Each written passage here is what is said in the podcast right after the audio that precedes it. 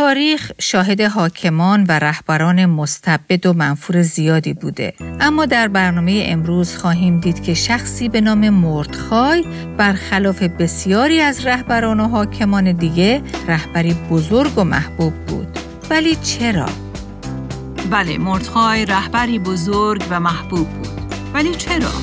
چون در وهله اول او خادمی فروتن و فداکار بود و این خصوصیت خداگونه رو در حکم یک پدر به استر هم تعلیم داده بود. و برای همین استر هم درست مثل معنی اسمش یعنی ستاره در هر کجا که قدم گذاشت برای خدا درخشید. شنوندگان عزیز با برنامه دیگر از پادکست دلهایمان احیا کن با صدای سابرینا اصلان در خدمت شما دوستان گرامی هستیم.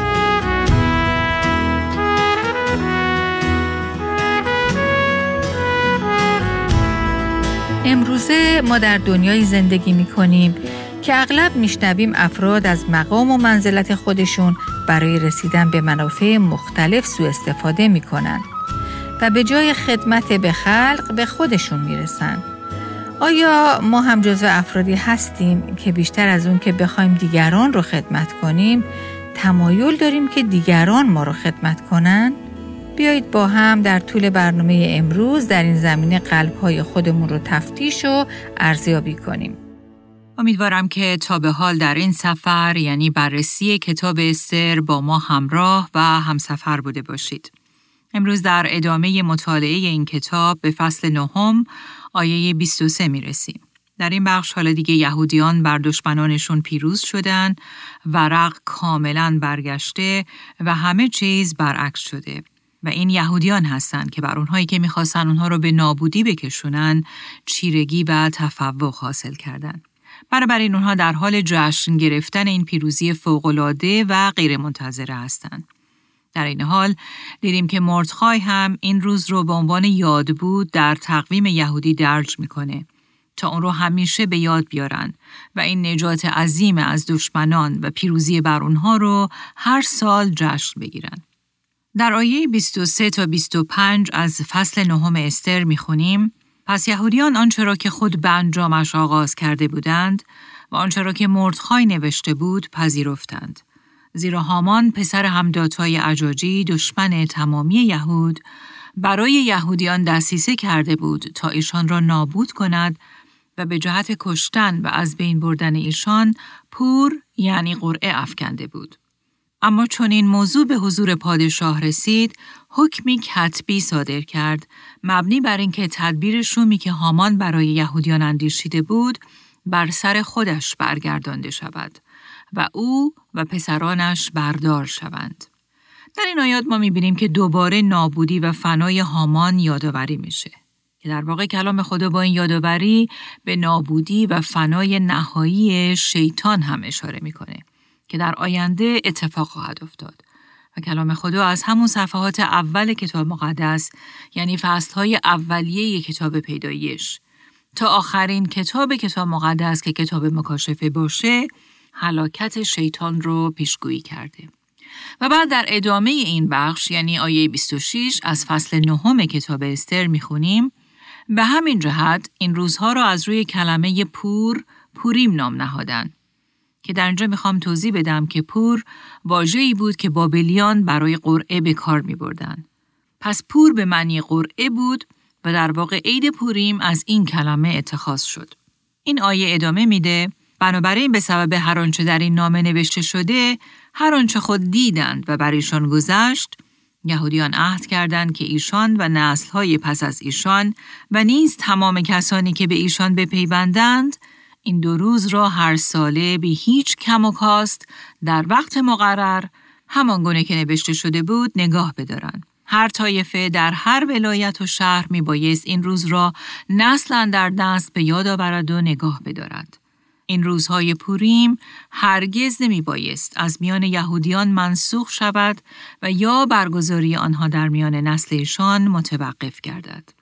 این توضیح مفصل جز به جز و طولانی که در کلام خدا درباره نگه داشتن عید پوریم اومده خودش نشانگر این مطلبه که این موضوع در نظر خدا هم از اهمیت زیادی برخوردار بود. چون اونها با نگهداری عید پوریم هر سال در واقع نجات و رهایی پیروزمندانشون از مرگ حتمی رو به یاد می آوردن. و جالبه که در ارتباط با نگه داشتن این عید مردخای اعلامیه ای صادر می‌کنه و بعد از اون استر هم اعلامیه دومی مبنی بر حفظ و نگهداری این عید صادر می‌کنه که این دوباره دلیل بر اهمیت این موضوع بود تا اونها نسلا در نسل این واقعه مهم رو به یاد بیارن و نکنه که اون رو به فراموشی بسپارن. این در آیه 29 و 30 از فصل نهم کتاب استر می‌خونیم پس شهبانو استر دختر ابی هایل و مردخای یهودی با اقتدار تمام نوشتند تا بر ارسال این نامه دوم درباره پوریم مهر تایید زنند و به تمام یهودیانی که در 127 ولایت مملکت خشایارشا بودند مکتوباتی فرستاده شد. در واقع اونها به وسیله فرستادن این نامه دوم به 127 استان کشور بر اهمیت نگهداری این عید یعنی پوریم و یادآوری نجات و رهایی که خدا به اونها عطا کرده بود تاکید کردند. عید پوریم عیدی که تا امروز یهودیان اون رو جشن می‌گیرند. این عید بر حسب تقویم یهودی در روز سیزدهم ماه شروع میشه. یهودیان این روز رو با روزه آغاز می‌کنن که این روزه به نشانه ماتم و عزا در قبال حکم کشتاری بود که هامان صادر کرده بود. و بعد عصر اون روز این یهودیان روزدار به کنیسه میرن که در آنجا همه ده فصل کتاب استر یک بار به طور کامل قرائت میشه. جالبه که نام هامان پنجا و سه بار در این کتاب تکرار شده. و شنوندگان هر بار که نام هامان رو میشنوند با های و هوی و با صدای بلند فریاد می‌زنند باشد که نام او از صحنه روزگار محو شود. و اینجاست که بچه ها با بوغ و شیپور و جغجغه سر و صدا را میندازن و همراه با جماعت هامان رو هو می‌کنن. و بعد در روز چهاردهم ماه اونها دوباره به کنیسه میرن. کتاب استر رو دوباره یک بار دیگه می‌خونن و بعد از این مراسم به خونه های خودشون برمیگردن و با مهمانی و صرف غذاهای مخصوص این عید رو جشن می‌گیرن. اونا در این عید به همدیگه هدایا میدن و مخصوصا برای فقرا و اشخاص بی بزاعت غذا و هدایای مخصوص میفرستن. درست مثل اونچه در کتاب استر اتفاق افتاد تا به همدیگه یادآوری کنن که خدا چگونه اونها رو هم در فقر و بیکسیشون و در حالی که برای سلاخی و هلاکت برده می شدند نجات داد. حالا وقتی به فصل دهم کتاب استر یعنی آخرین فصل این کتاب می رسیم می بینیم که این فصل که فقط از سه آیه تشکیل شده در واقع مثل یک اختتامیه در آخر این کتاب ظاهر میشه. جالبه که در این فصل یعنی فصل دهم کتاب استر دیگه اسمی از استر نیست. و ظاهرا او در حاشیه محو و ناپدید میشه. استر مأموریت خودش رو به پایان رسونده بود. آیا اون آیه مشهوری رو که مردخای به او گفت به یاد میارید که کسی چه داند؟ شاید برای چنین زمانی به سلطنت رسیده ای. بله او هدفی رو که خدا از به سلطنت رسوندنش برای چنین زمانی در نظر گرفته بود به خوبی به انجام رسونده بود. استر زنی نبود که به دنبال ارتقاء مقام و موقعیت و منزلت والا باشه. او زنی بود که فقط می‌خواست در انجام آنچه که خدا او رو به اون فرا می‌خونه با وفاداری و امانت جواب مثبت بده. اجازه بدید در اینجا آیات یک تا سه از آخرین فصل کتاب استر یعنی فصل دهم رو برای شما بخونم. خشایارشاه پادشاه بر سرزمین ها و جزایر دریا خراج گذاشت. همه کارهای مقتدرانه و پرقدرت او و گزارش کامل بزرگی مردخای که پادشاه او را به دان بزرگ ساخت آیا در کتاب تواریخ ایام پادشاهان ماد و پارس نوشته نشده است؟ مردخای یهودی پس از خشایارشای پادشاه شخص دوم مملکت بود. او در میان یهودیان بزرگ بود و در جمع کثیر برادرانش محبوب. زیرا بهروزی قوم خیش را طلب می کرد و به همه هم نژادان خیش سخنان صلح آمیز می گفت. بله همونطور که قبلا گفتیم این آیات به صورت یک اختتامیه در پایان این کتاب ظاهر میشن. اگر توجه کنید این فصل یعنی فصل دهم کتاب استر با فصلهای قبلی خیلی متفاوته. فصلهای قبلی این کتاب همه از ترس و واهمه و سردرگمی قافلگیر کننده ای صحبت می کرد. وضعیتی که آینده ترسناکی رو رقم می‌زد. موقعیتی که عقل انسانی نمی‌تونست از لحاظ منطقی نتیجه و پایان خوشی برای این داستان نتیجه گیری کنه. ولی در تمام این معادلات فاکتوری وجود داشت به نام خدا که نتیجه و پایان داستان رو او تعیین می کرد. خدایی که به خاطر عمل دست غیرقابل رویتش در پشت صحنه همه حساب و کتاب های انسانی به هم می‌خورن. بله خدایی که با تدارکات عجیب و شگفت انگیزش در بافتن اتفاقات به هم همه منطق انسانی رو به هم می‌زنه. ورق رو کاملا بر میگردونه و در نتیجه پایان داستان رو به صورتی غیر منتظره کاملا عوض می‌کنه.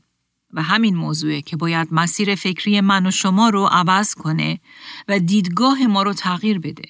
به طوری که ترس های ما رو به ایمان تبدیل کنه و اعتماد ما رو به خدا و راه های او زیاد کنه. دیدگاهی که ما رو کمک می‌کنه نگران و دلواپس نشیم. تشویش به دل خودمون راه ندیم.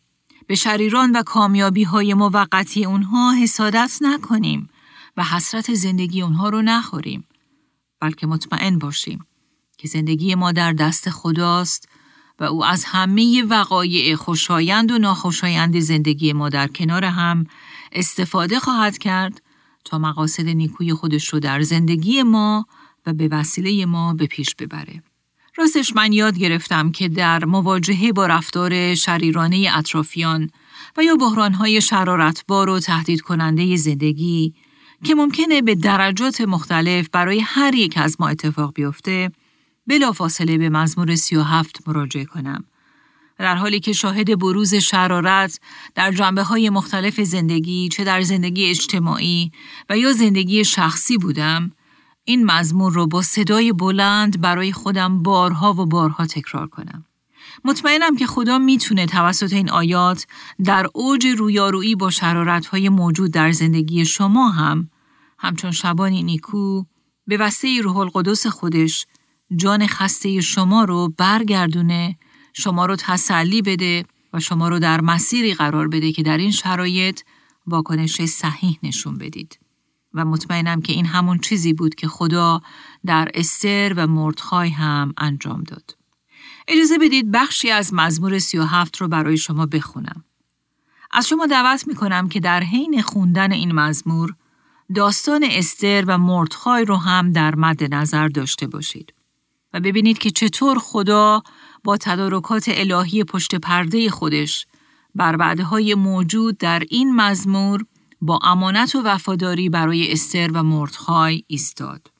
جالبه که در این مزمور بسته به ترجمه ای که استفاده میشه حدود 18 بار از کلمه خداوند استفاده شده و نویسنده این مزمور که داوود باشه این مزمور رو در اواخر عمر خودش در سنین پیری می نویسه. او با افراد شریر زیادی برخورده بود که با توطعه های شریرانه خودشون برای او نقشه های پلید و شومی کشیده بودند. ولی داوود این رو تجربه کرده بود که این خداوند بود که به دفعات زیاد از نقشه های شوم شریران او رو رهایی داده بود و دستیسه های اونها رو عقیم و بیسمر کرده بود و با تدارکات الهی خودش همه اتفاقات خوب و بد زندگی داوود رو در جهت نقشه و قصدی که برای او داشت پیش می برد. خداوند در زندگی داوود فاکتور و پارامتر اصلی محسوب می شد و برای همین در این مزمور او کلمه خداوند رو بارها و بارها تکرار می‌کنه و این خودش نشون میده که اگرچه مثلا در کتابی مثل کتاب استر حتی یک بار ذکری از اسم خداوند نشده ولی هیچ کس نمی‌تونه حضور او و دست تدارک بیننده او رو که با غیرت در جهت مراقبت، محافظت و رهایی قوم خودش در عمله از صحنه محو کنه. پس بیایید به نصایح داوود در این مزمور گوش بدیم. در این حال به پایانی که در انتظار هر دو گروه یعنی هم شریران و هم پارسایان هست خوب توجه کنیم. پایان و عاقبتی که داستان استر هم اون رو به وضوح برای ما به تصویر کشید. ترجمه مجده کتاب مقدس این مزمور یعنی مزمور 37 رو چنین می نویسه. به خاطر مردم شریر خود را ناراحت نکن و بر آنها حسادت مکن. آنها به زودی مانند علف پژمرده و خشک می شوند و از بین می روند. بر خداوند توکل نما و نیکویی کن تا در زمین در امنیت زندگی کنی. شادمانی خود را در خداوند جستجو کن و او خواهش دلت را برآورده خواهد ساخت. خودت را به خداوند بسپار و بر او اعتماد کن. او تو را کمک خواهد کرد. او بیگناهی تو را مانند روز روشن آشکار خواهد نمود. در حضور خداوند ساکت باش و با صبر منتظر کار او باش. نگران کسانی که با هیلگری در زندگی موفق می شوند نباش. از خشم و غضب دوری کن تا به گناه گرفتار نگردی. مردم شریر از بین خواهند رفت و کسانی که به خداوند توکل می کنند وارث زمین خواهند شد. شریران خیلی زود نابود خواهند شد و چون به دنبال آنها بگردی ایشان را نخواهی یافت. اما فروتنان مالک زمین می شوند و از برکات آن بهرهمند خواهند گردید. شریر برای نیکوکار دسیسه می چیند و با نفرت بر او خیره می شود. اما خداوند به مرد شریر می خندد چون می بیند که روز نابودی او فرا می رسد. شریران شمشیر به دست گرفته تیر و کمان خود را آماده کردند تا فقیران و نیازمندان را بکشند و نیکوکاران را هلاک سازند. اما شمشیر آنها به قلب خودشان فرو می رود و کمانشان خرد می شود. زیرا خداوند بازوی شریران را می شکند و نیکوکاران را سرفراز می سازد. شریر در پی فرصت است تا شخص نیکو را از بین ببرد. خداوند او را به دست دشمن رها نخواهد کرد و نخواهد گذاشت که در محاکمه محکوم شود. بر خداوند امیدوار باش و عوامر او را اطاعت نما. او تو را مالک زمین خواهد ساخت و سرفراز خواهد کرد و تو نابودی شریران را خواهی دید. مرد شریری را می شناختم که بسیار ظالم بود و مانند درخت صدر لبنان به هر سو چنگ انداخته بود. اما بعد از مدتی وقتی از آنجا می گذشتم او را ندیدم و هر قدر جستجو کردم او را نیافتم. شخص نیکو و درست کار را ملاحظه نما. عاقبت نیکو آسوده ای دارد. اما شریر به کلی نابود می شود و نسلش از بین خواهد رفت. خداوند اشخاص نیکو را نجات می بخشد و در هنگام مشکلات پناهگاه آنان می باشد. خداوند آنها را کمک می کند و از شر شریران رهایی می دهد. زیرا به او پناه می آورند. و عزیزان این دقیقا همان چیزی بود که برای مردخای اتفاق افتاد. در آیه نه این مزمور خوندیم مردم شریر از بین می روند ولی کسانی که به خداوند توکل می کنند وارث زمین خواهند شد. و این همون چیزی بود که مسیح هم در موعظه سر کوه بر اون تاکید می‌کنه. و در انجیل متی فصل پنج آیه پنج میگه خوشا به حال حلیمان زیرا آنان زمین را به میراث خواهند برد. و ما این رو بالعینه در زندگی مردخای می‌بینیم. اون مردخایی که روزی در خاک و خاکستر و پلاس پوش بود، حالا لباس و ردای سلطنتی به تن کرده. و در اون امپراتوری عظیم و وسیع فارس نفر دوم بعد از پادشاه محسوب میشه. و کلام خدا در اختتامیه کتاب استر یعنی در فصل دهم دوباره بر این موضوع اشاره می‌کنه. در آیه سه از این فصل می‌خونیم مردخای یهودی پس از خشایارشای پادشاه شخص دوم مملکت بود.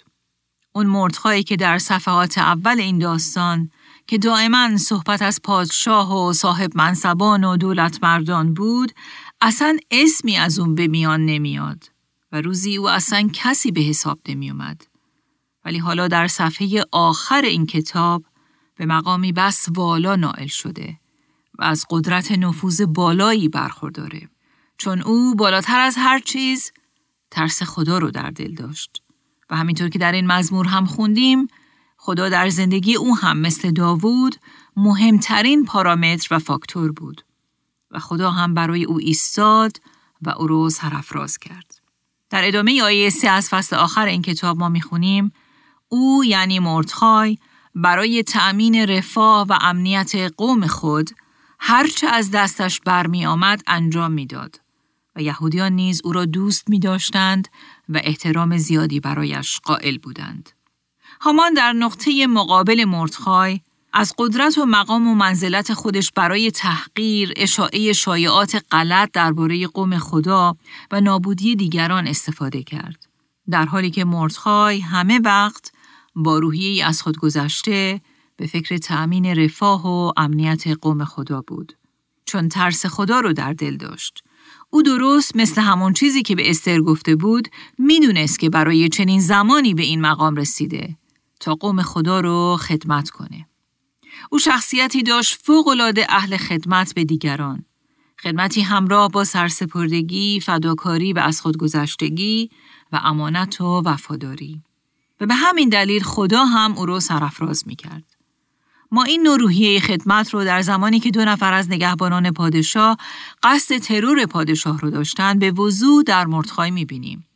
که وقتی از این موضوع مطلع میشه نسبت به اون بی تفاوت و یا بی نیست بلکه هر طور شده حتی با قیمت به مخاطر انداختن جون خودش با مسئولیت پذیری باعث نجات جان پادشاه میشه و حتی بعدها با وجود اینکه این کار مهم او سالها به فراموشی سپرده شده بود و این خدمت ارزشمندش مورد تقدیر و تشکر قرار نگرفته بود ولی همچنان با امانت و وفاداری و بدون تلخی به دل گرفتن به خدمت خودش ادامه داد. و این نشونه فروتنی واقعی او در خدمت کردن به دیگران بود.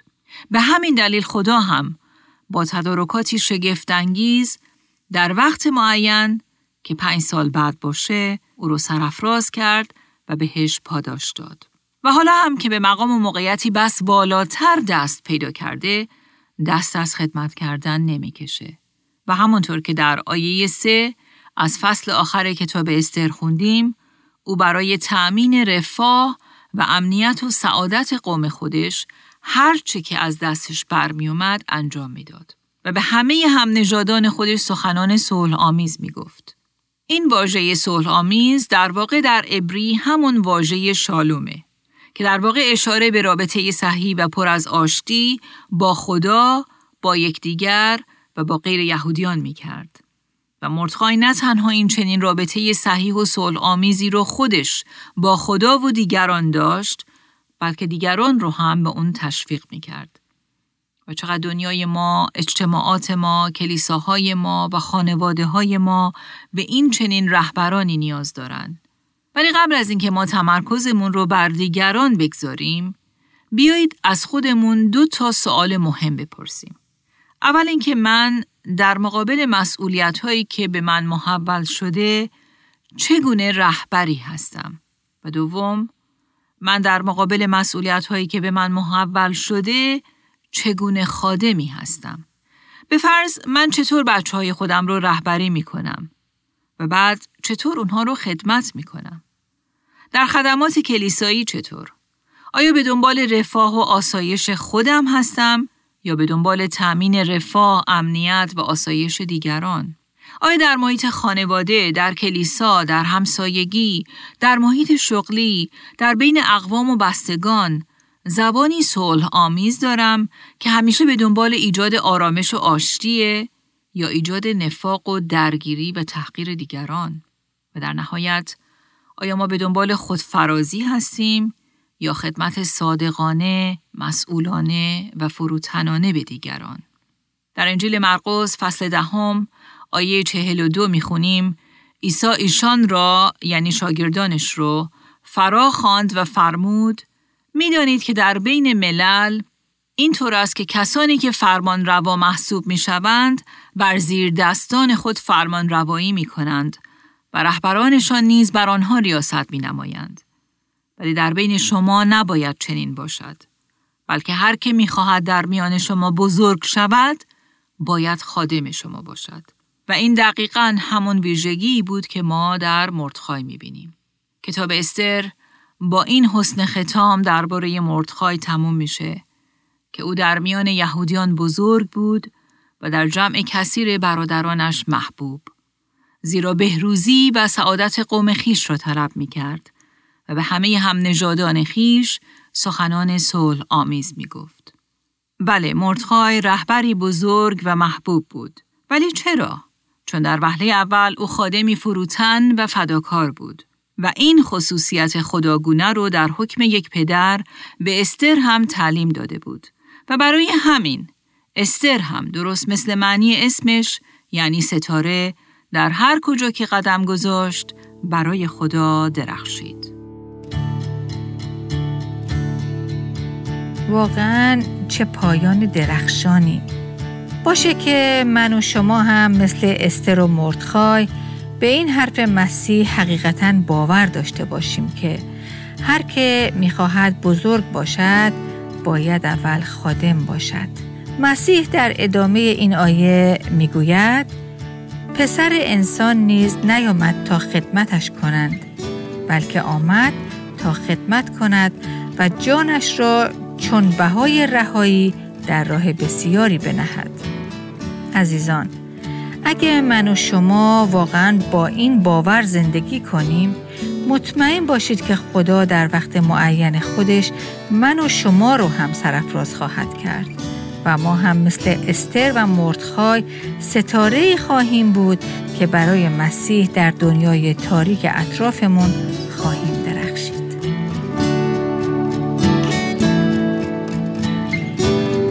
آنچه در این برنامه ها به سمع شما شنوندگان گرامی می‌رسد تعالیم نانسی دیماس بولگموت با صدای فارسی سابرینا اصلان است. ترجمه و تهیه این برنامه ها حاصل همکاری دو مؤسسه دلهایمان احیا کن و راستی می باشد. برای شنیدن یا بارگزاری سایر برنامه ها می توانید به تارنمای دلهایمان احیا کن مراجعه کنید.